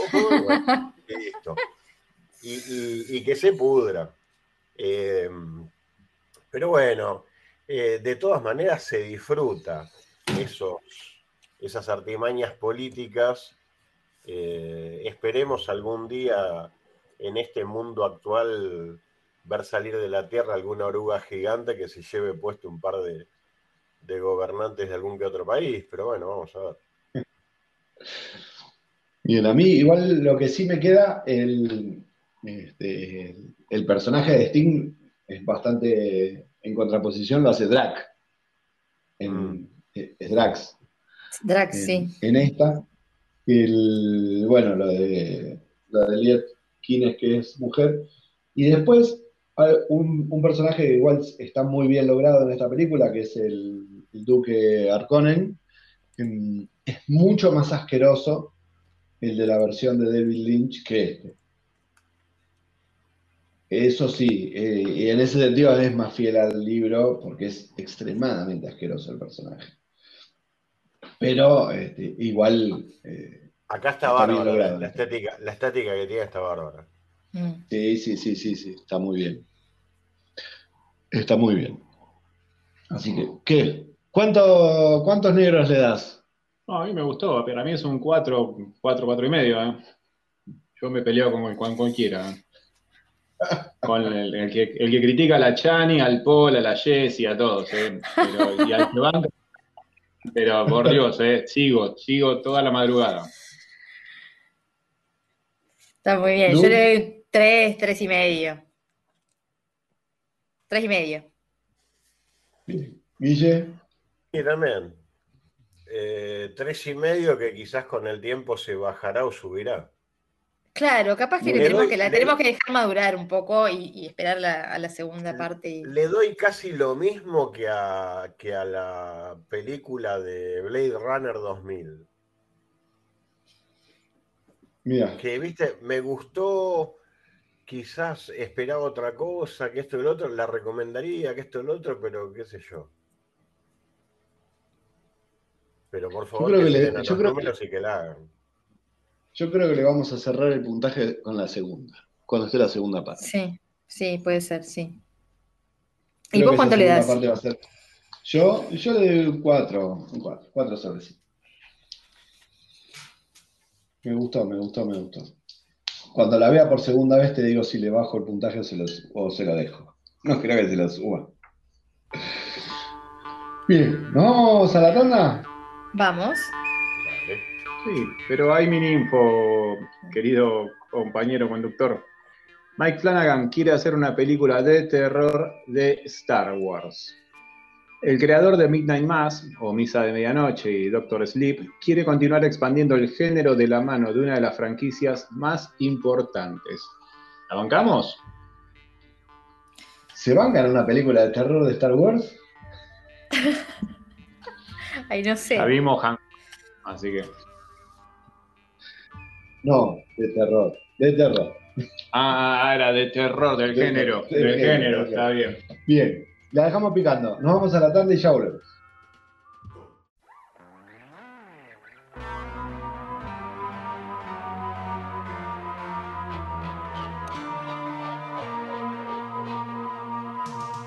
Continuamos en ñoñela. Desde mm, un lugar recóndido del universo, todos disgregados, pero juntos aquí grabando este programa que hoy está saliendo. Sale, ¿cómo dirá? Es en vivo, pero no, no. Es grabado, pero no. Siempre es en En, vivo. vi- Siempre es en, en vivo. vivos y ruidosos.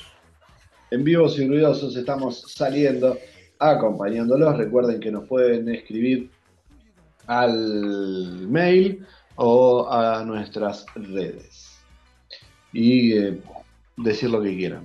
Eh, Ah, y también recuerden que pueden estar mandando en estos momentos. eh, Nosotros publicamos en el Facebook del programa la lista de los 100, eh, 100 mejores series. Ustedes tienen que mandar un mensaje al 620063 con el número de eh, la película que ustedes quieren que sea de las sus tres mejores. Por ejemplo, mandan un mensaje que. Lo- sí, a cualquier hora lo puede mandar el mensaje. Y fuera- Claro, pueden, mandan pueden haber fabulosos premios, ¿eh? Claro, ustedes tienen que poner, por ejemplo, 13, 15 y 22. Claro. Continuamos. Esperamos sus mensajes. Bien.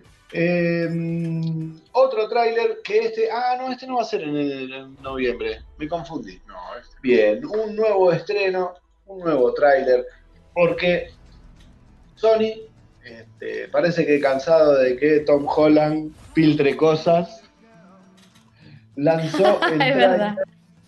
este, lanzaron, nos mostraron finalmente el tráiler de Uncharted, esta película que está basada en el, en el jueguito, en el videojuego de PlayStation.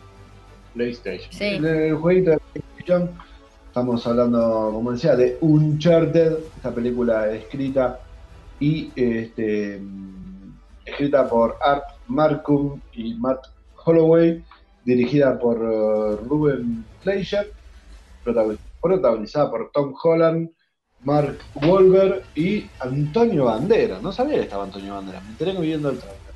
Un grosso. Que va a ser de Esta adaptación este, va a estar saliendo, se va a estar estrenando el 20, el, estoy con cualquiera con el 17 de febrero. Cerca. cerca. Terrible, amigo. El 17 de febrero va a estar estrenándose en cines y como es de Sony también va a pasar lo mismo que con la otra. del cine se va a Netflix. A mí me encantó el tráiler. Yo sí, no me acuerdo a mí también me encantó. Sí, a mí me gustó mucho. A mí fue de lo que menos, este como diciendo, uy, este Red Alert es buenísimo, eh, la otra es buenísima, la de Cowboy Vivo me sorprendió mucho para bien. Y de repente vi esto y digo, ah, pasa, Tom Holland ya me tengo un poquito hinchado los huevos. Pero para mí va a ser una película más, qué sé yo. Eh, obvio, una película buena, ¿eh? Dentro de las buenas películas yo tampoco creo que le pondría tantas fichas, pero me parece que va a ser una producción muy interesante de, de aventura. Este, tiene muy, está, da la impresión de estar muy bien lograda. Sí, sí, tiene acción, aventura, misterio. Divertida. Tiene, humor, tiene, eh, tiene, su humor, así que para mí va a ser como para mí va a ser una película de aventura para chicos pero de un grado de edad un poquito más, eh, más grandes que la de Jungle Cruise con La Roca, que estuvo... A mí me hizo acordar, me hizo acordar Estuvo, muy buena, pero es para un público más chico. Esto es para un público más de adolescente a veintipico. Eh, por eso, para mí la, la, película sí es un éxito garantizado, la voy a ver, me va a gustar, pero no va, que, no va a ser de las películas épicas. Eh, el juego es para apuntado para pibes de 30, 40, porque eh, inexplorado eh, la, historia de Drake y del otro, que es un, un, pibe que, no, no, sé, creo que es un huérfano que está en la calle, que afana cosas y entonces tiene ese, ese espíritu aventurero hasta que se, encuentra con el otro que le dice, vení pibe, yo te enseño, y más o menos entre los dos hacen personajes pintorescos, pero es como siempre nos gustó a nosotros los personajes del tipo Tom Raider, Indiana Jones, de, aventuras gráficas que eh, por eso da un argumento fácil y, al pie para cualquier película, recomendable para adolescentes y adolescentes avanzados, digamos. Eh. Y para nosotros. eh, nosotros cualquier cosa. ¿Qué ibas a decir? El juego me gustaba, me entretenía. De hecho, este, mi ahijado, que tenía en ese momento creo que 8 años, lo jugaba bastante bien y yo lo veía jugar y él me explicaba cosas. Sí coincido en que es un juego para adolescentes, que lo están esperando mucho los panas del juego y los actores están bien caracterizados con lo que uno vio en, en esas, en esas misiones que, realizabas en la Play, creo que era la 3 en ese momento. Así que tiene. Se la espera con gran expectativa. El tráiler es divertido, está bueno. Sí, reconozco como Guille que Tom Holland me tiene un poco podrido. Eh, pero está Mark Wahlberg que a mí me, a mí me garpa. va bien, va el, el, Mark Wahlberg. Sí. Después tenés, bueno, a Banderas, que es cierto, no sabíamos que estaba dentro de la peli, y bueno, también, me cae bien. Y completan el reparto eh, Sofía Ali, que va a ser el personaje de Chloe Fraser, Tati Gabriel, que va a ser de Braddock, y Patricia Miden. Así que vamos a ver que, cómo, cómo nos entretienen. Dijiste que era, eh, ¿cuándo venía? 17 de febrero. Febrero, Así que falta poco también, amigos. 17 de febrero, no nos falta tanto. Termina las vacaciones y antes de terminar las vacaciones vemos un charter. Vamos, que no se acaben las vacaciones, por favor. No, Bien. Bueno, hoy momento de la pastillita. ¿Sí? ¿Dónde está? Acá. Momento de la pastillita. Vamos. ¿La vas a presentar? ¿No? ¿No la vas a Hoy no la querés presentar. ¿Es sorpresa? ¿Vos decís que, que, vas a, que vas a ser sorpresa? Va a ser una sorpresa muy agradable para todos, porque seguimos inmersos en el cine latinoamericano. Eh, así que, gente, esperemos que la disfruten. Esta es una producción que viene de Chile. Ahí va, la pastillita.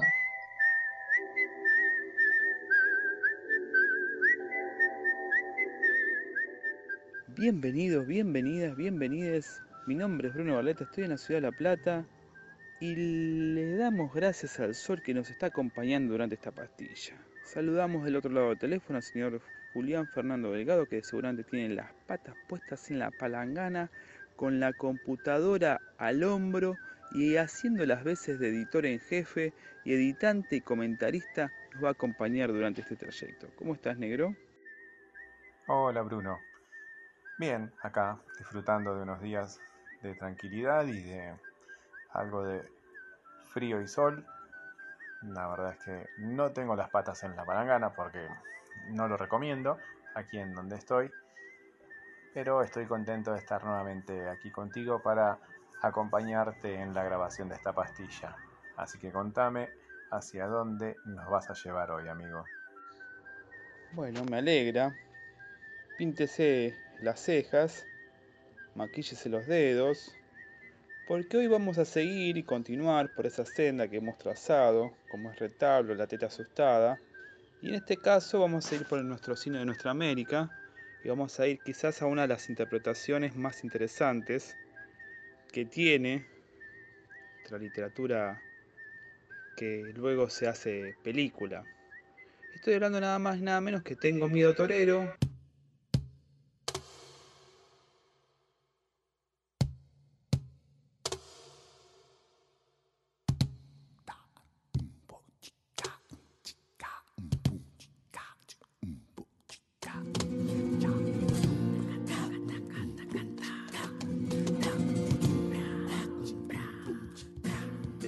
2020, que es un libro de Pedro Lemebel, del año 2004, que fue llevada al cine por el director Rodrigo Sepúlveda. Quien no conozca a Rodrigo Sepúlveda, les recomiendo que se meta en su, en su obra porque se va a encontrar con un gran realizador. En el 2001 hizo Un ladrón y su mujer, en el 2006 Padre Nuestro, en el 2014 Aurora. Ha hecho también cosas para televisión a base de canciones de Chico Trujillo, del, del hitazo de Chico Trujillo, Loca, o de un texto del MBL, ha hecho un core también. Así que Sepúlveda se presenta en, el cine de nuestra América como uno de los grandes realizadores.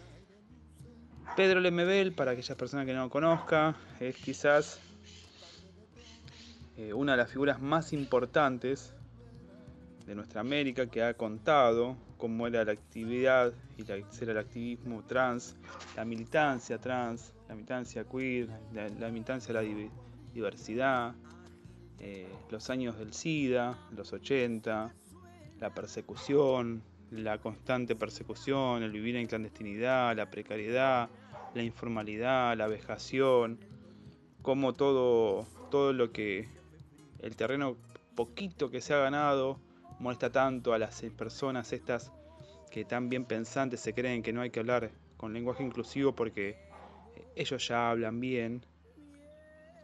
Pedro Lemebel se les cagaría de risa, que es quizás su obra, Tengo miedo torero, su única novela, en realidad, tiene muchos escritos.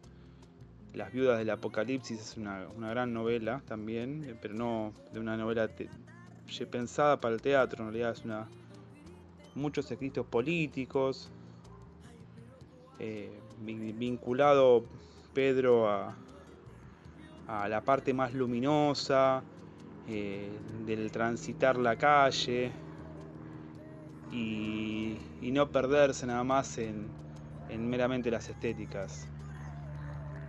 También hablar un poco de retablo, la teta asustada y tengo miedo torero y las que vendrán es un poco salirse del corset que nos proponen como norma y salirse y escaparse. Les invitamos y dejamos como frutilla para el postre de quién es la música Tengo miedo torero. de un tal Pedro Aznar, músico argentino que pasó por Cerú Girán y Spinetta Jade, que son quizás los títulos nobiliarios que uno ya le conoce. También lo acompaña en la música Manuel Javier García Herrera, de Mecánica Popular, músico chileno, amigo de Pedro Aznar. Tengo anotado también que ha hecho mucha música para películas y ha hecho la música de la gente topo. Yendo exclusivamente a la música de la película, Aznar y García hacen un dueto espectacular. Yo creo que muy bello, muy muy bello. Hacen unas canciones impresionantes y logran hacer la música incidental con una gran capacidad. Luego hay un, cúmulo de unas grandes canciones. Eh, hay una interpretación de Cigala, de Tengo Miedo Torero, que bien viene para la película. Y está la versión original. Y hay unos boleros que representan lo que es la vida descarnada. Así como, como el rock en su momento y el tango y el folclore tuvieron la picardía de, de mostrar el desamor y lo que es la, el barrio, lo que es la, la cofradía, lo que va a hacer el bolero también es eso. A las personas que no les guste el bolero, no hay problema. Hay un bolero actualmente por ejemplo interpretado por la gente de Macha y el bloque depresivo que recuperan todos estos boleros y lo pueden escuchar. Si no le gusta eso tampoco, no se preocupe. El trap también está haciendo lo, suyo y de hecho en La Trampa hace una versión de una canción de un bolero clásico. ¿A qué le voy con todo esto? Si a usted no le gusta el sonido viejo del bolero porque la fritura le empasta la cabeza y lo que le, le parece poco ayornado, bueno, está lo actual también recuperando esa música. Y si usted tiene cerca de 40 o poquito pasado los 40, seguramente va, a recordar a Caetano Veloso haciendo sus boleros. Y quizá también al gran Luis Miguel haciendo boleros. Es imposible desprender de la música de nuestra América el bolero. Ese son, esa forma de componer la canción, esa forma de componer la estética. La estética de la tristeza alegre, una estética donde lo que se dice eh, se dice en función de regalarle un último algo a ese amor. Podríamos y podría tranquilamente pensarme en San Martín de los Andes, charlando con el negro, por ejemplo, que es quien me acompaña en esta pastilla, sobre desamores. ¿Por qué no? Sí, claramente, viendo un poco cómo, cómo esa, esas esos paisajes tan, tan, tan agradables se imponen ante las palabras que uno puede verter. ¿Quién no se ha emborrachado en mares de alcohol y poder recitar uno de estos grandes boleros?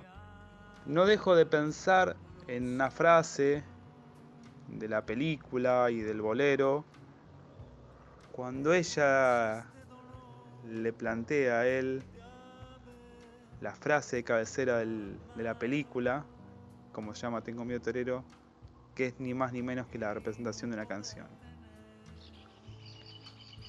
Me parece que hemos llegado hasta el final, les dejamos, les agradecemos y los abrazamos, les abrazamos desde acá, desde este pequeño espacio pastillero, para poder seguir incidiendo en que vuelvan a ver esas películas de otra manera, con otra forma y con otras antiojeras.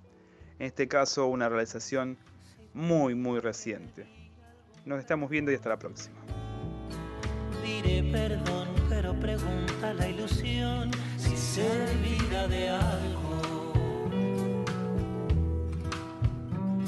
Si servirá de algo la ilusión que siempre guarda un triste pobre corazón siempre está llorando.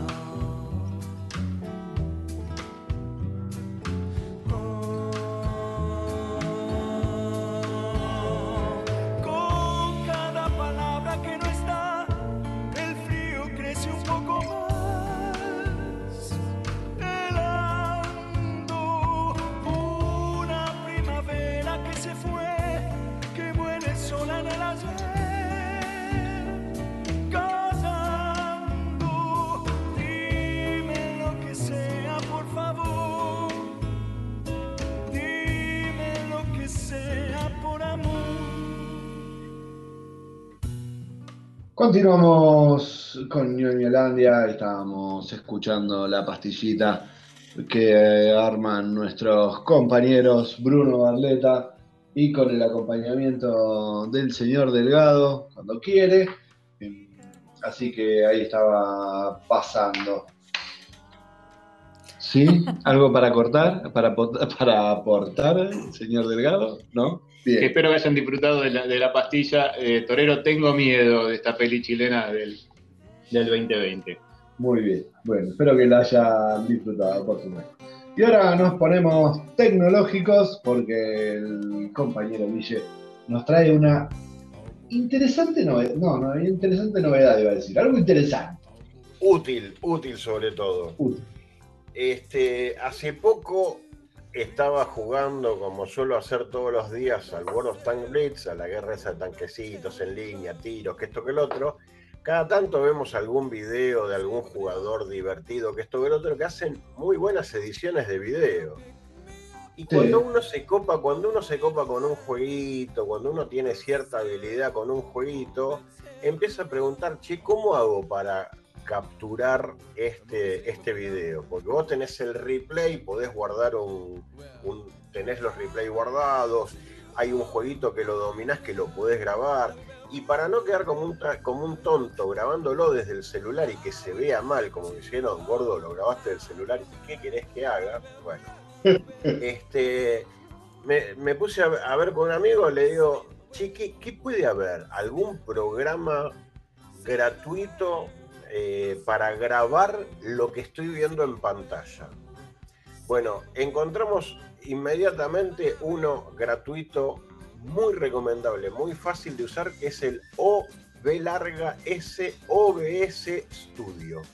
El OBS Studio eh, es, ya te digo, gratuito, no hay ninguna truchada, no hay ninguna eh, llave para que te dure 30 días ni nada. Lo, lo instalás, es muy fácil de, de manejar. Lo estoy haciendo.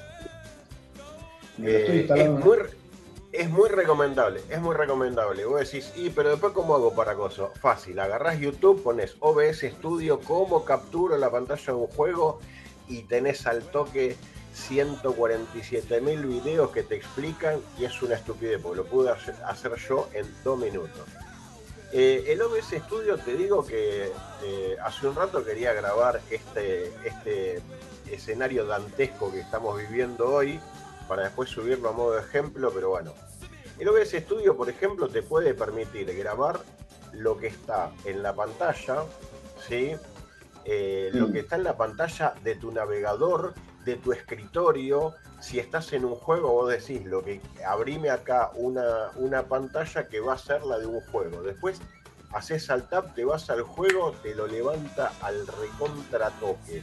Tenés botones para iniciar grabación, para pausar la grabación y demás.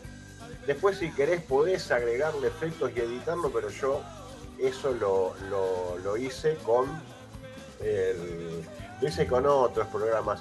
Lo que, lo que quería, lo que quería era un programa fácil, de excelente calidad, porque te lo graba en, en una resolución HD si querés, te graba todo lo que está en tu pantalla. Incluso también, si vos querés volverte un youtuber más de esos, de esos youtuber gamer que están repleto por ahí, incluso en ese en el OBS Studio lo que te permite es también en simultáneo si querés no solo capturar una pantalla sino que también mantener tu webcam prendida con el micrófono prendido entonces vos podés relatar la escena mientras la jugás en vivo o mientras estás poniendo el replay podés relatar el replay la verdad que es fantástico, gracias a Dios, es gratuito, es muy bueno, graba muy bien.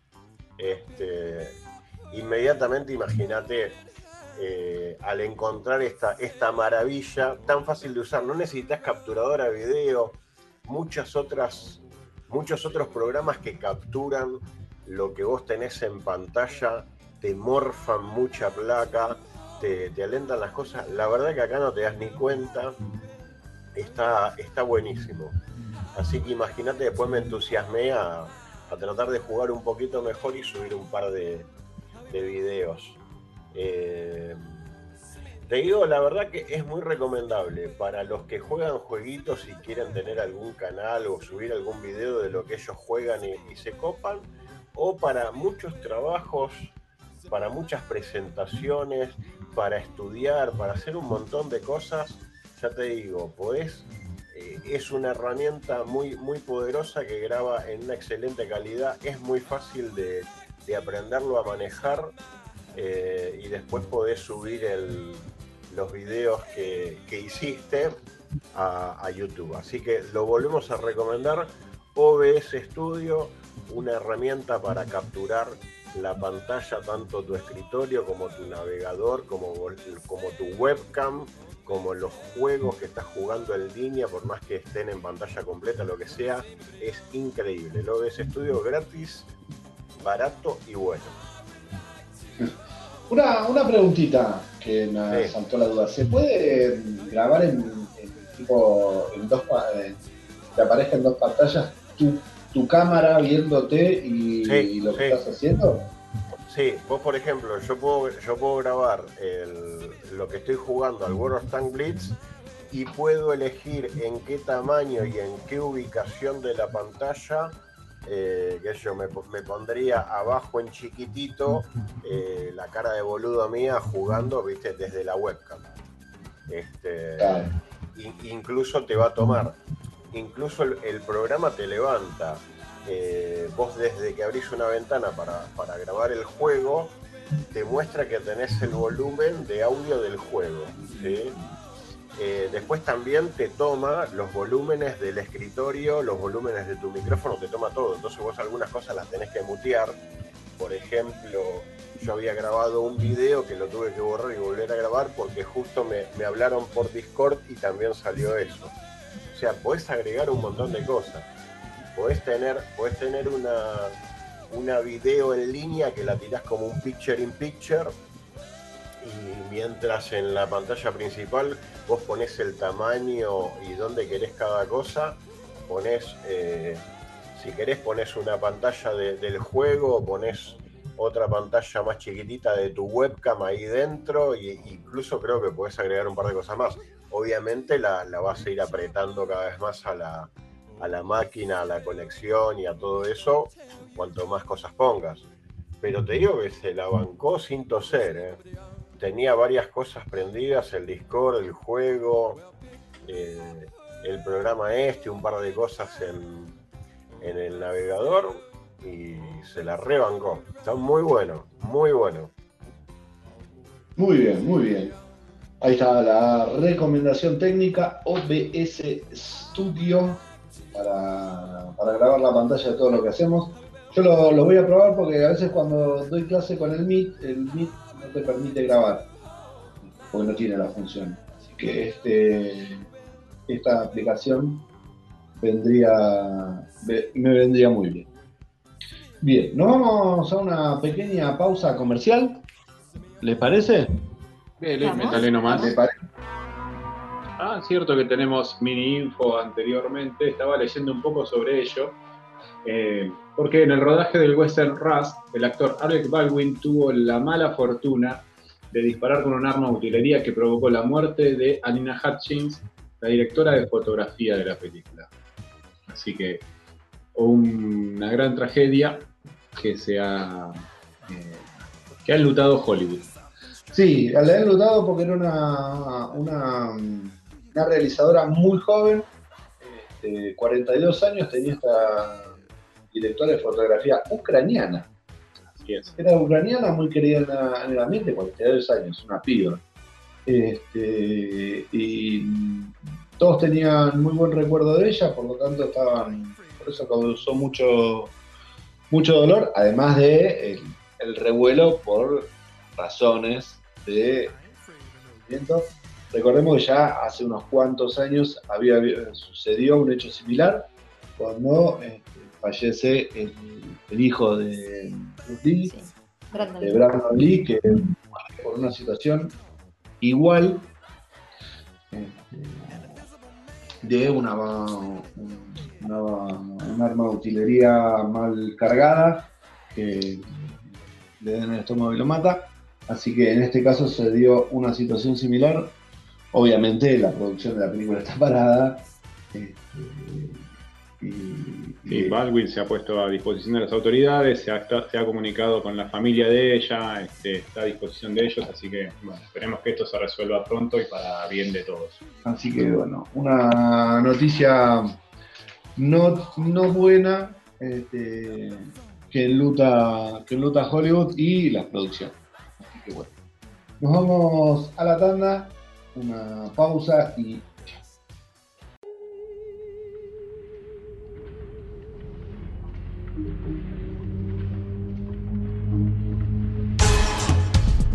Último bloque de Ñoñelandia. Ya no sé qué hora será. Creo que nos estaremos pasando de las 11. No, no, son las 11 menos 10. eh, eso marca el. Más o menos por ahí 11 menos 10, poner un poquitito más. Estamos entrando en el último tramo de programa y como les habíamos adelantado teníamos muchos trailers. Este tráiler también se estrena en noviembre, también es de Netflix. Estamos hablando de Cowboy, Cowboy Bebop, una producción de Netflix que eh, es una especie de es una remake de eh, es la versión live no es una es la versión live action de un anime que estaba en Crunchyroll ahora el anime está saliendo también por Netflix ¿de cuándo es el anime? 98 se, emitió por primera vez en abril del 98 y el último capítulo estuvo también en abril del 99, así que eh, aquellos fanáticos del anime están contentos con lo que hemos visto en el tráiler. Un tráiler muy interesante, este, de, esas producciones que incluso rompen con el juego espacial. Tienen mucho juego referido a la espacialidad propia, no a la cuarta, a la famosa cuarta pared, sino a la espacialidad propia, cómo van pasando de un espacio a otro e interactuando entre ellos. Son tres personajes que este, son tres cazarrecompensas, para quienes no conocen la historia. Los personajes son Spike Spiegel, Jet Black y Paige Valentine, em, que este, bueno, van, a, van a atravesar un montón de aventuras y desventuras. Esta ficción está protagonizada por John Chu, Mustafa Shakir y Daniela Pineda. Muy interesante, este, bastante apuesta le puso Netflix a esta producción que ya en el Tudum nos habían tirado un adelanto. Habíamos mostrado el opening y es en tono de jazz. Eso está muy divertido, muy entretenido, cómo las imágenes van pasando con esa cortina sonora jazzera. Y el tráiler eh, acompaña. Mucha acción, mucho humor y mucho delirio yacero. Guillermo, vos te quedaste contento con el tráiler. Yo me quedé muy contento con el tráiler. Igual digo, van a chocar la calecita, pero ahora voy a decir por qué. Eh, me, encantó el tráiler, me gustó mucho. Eh, para nosotros los americanos estúpidos es como una vuelta de tuerca nueva, refrescante que nos vendría muy bien. Para mí la van a chocar porque yo no, no conozco el anime de Cowboy Vivo, pero por allá por el 2010 un compañero de trabajo me, me dijo, ¿a vos te gusta la música? Sí, escucha esto. Y me dio la banda sonora de Cowboy Vivo. Y la verdad que es una cosa así grosita. Está, está bastante buena, está bastante buena. Como para tener algún algunos disquitos ahí por ahí en la compu y escucharlos cada tanto es una buena recomendación. Y calculo que van a chocar la calecita porque los yankees nunca van a entender la, la esencia de los personajes en el anime o la esencia de la, de la filosofía de lo, de las cosas de Orientes. Y no sé qué van a hacer con la música, porque calculo que van a tener que hacer eh, temas nuevos, que esto que lo otro, y no sé, porque la verdad que lo que más pegó, por lo menos en mi mentalidad de americano estúpido, lo que más se hizo popular de Cowboy Vivo era la banda sonora. No, eh, podés ver la serie Anime Guille, que está ahora en, en Netflix desde hace una semanita, Bueno, y después, bueno, ver con qué te encontrás a partir del 19 de noviembre. ¿Con qué nos encontramos el 19 de noviembre? Podemos proponernos eso. Yo, a mí me dieron ganas de ver el anime. Así que seguramente me voy a cruzar con él en algún momento ahí en. ¿Tú?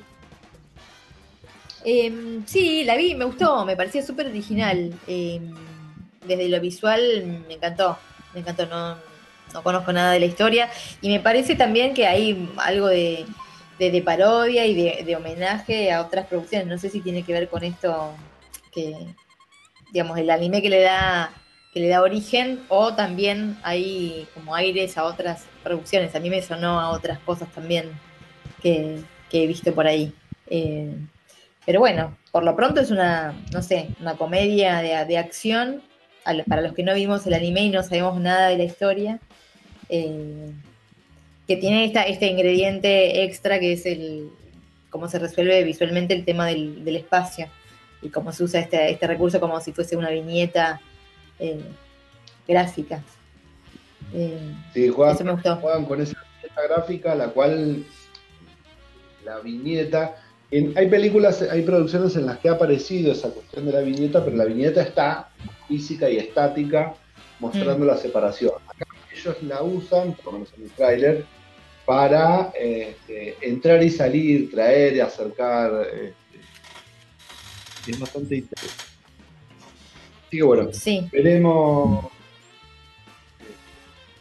Veremos. A mí sí me pareció, me encantó el tráiler, me gustó mucho. Me dio cierto miedito que el tráiler sea mucho más de, de lo que va a ser la, la serie después. Y ahí entro en la de van a terminar chupando la calecita porque es mucho lo que quisieron a- hacer y no lo terminaron. Espero equivocar. Espero ampliamente. Ya lo veremos, ya lo veremos. Ya lo veremos, como les decía, el 10 y- A ver. 19 de noviembre, un día después de cuál era. Una semana después de Red Notice. Sí, no, pero yo, yo te había dicho que una película se estrenaba el 18 de noviembre. Hay muchas cosas que han pasado en este programa y que se han comentado y que me has comentado también. este tenemos que hacer el cronograma de noviembre. es verdad, tenemos que hacer la agenda. Vamos a hacer la agenda de noviembre. Viene muy cargado. Viene muy cargado. Bien, vamos a empezar a despedirnos. Momento de, de despedirnos después de este em, disparatado programa, que siempre es disparatado, pero esta vez fue más disparatado para nosotros porque este, grabar este programa fue divertido. Así que empezamos eh, la ronda de despedida. Eh, el programa que viene volvemos a lo mismo, ¿no? Así al aire te lo pregunto. Nada de Eh. al aire, lo hacemos de vuelta, ¿no? No Eh, te sé decir, no, no te sé decir. Eh, eh, después te comento algunas cosas. En, en un rato después lo vemos, después lo vemos. Bien, Sí. empezamos a despedir. Bueno, llega a su fin entonces otra entrega, otro miércoles, no miércoles, eh, de Ñeñelandia. Eh, un placer, un lujo, la verdad. Que estemos donde estemos, sigamos adelante con estas ganas y con este proyecto hermoso, la verdad, que es para espectacular, es para aplaudir. Así que bueno, gente, eh, buena semana y nos reencontraremos el miércoles, quién sabe dónde, quién sabe cómo, pero bueno, aquí estaremos. Yo quería, este, para despedirme, quería recordarles a todos que tienen tiempo hasta mañana al mediodía para mandar al 620063 eh, cuáles de las series de la lista, eh, las cinco, más de cinco no porque ya sería un abuso, pero hasta cinco Este, y yo creo que si, si hay más de 10 personas que mandan mensajes, yo me, me- me ofrezco a, a comprar 2 kilos de helado para sortear después en el programa siguiente, cuando nos, nos enteremos diciendo, mira, acá me mandaron este mensaje, este mensaje, este mensaje. Este, así que, sí, cuanto más mensajes, mejor. Así sin al, al tum tum, taca, taca, taca. Este, y bueno, y nos vemos el miércoles que viene, si es que el director de la radio nos va a permitir el ingreso a la misma.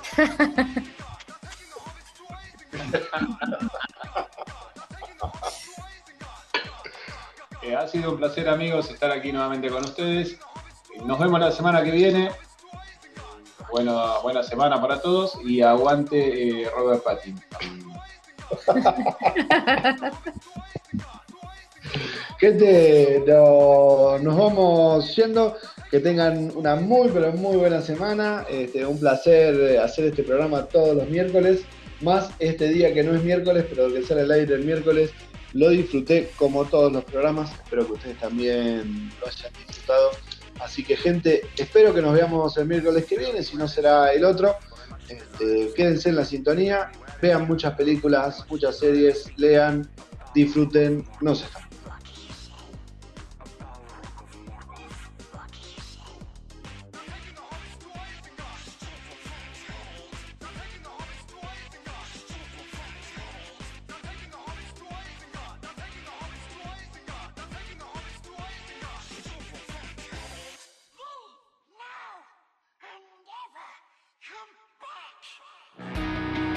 Aquí finaliza este momento que deseamos compartir siempre con todos ustedes y decidimos llamar Ñoñelandia.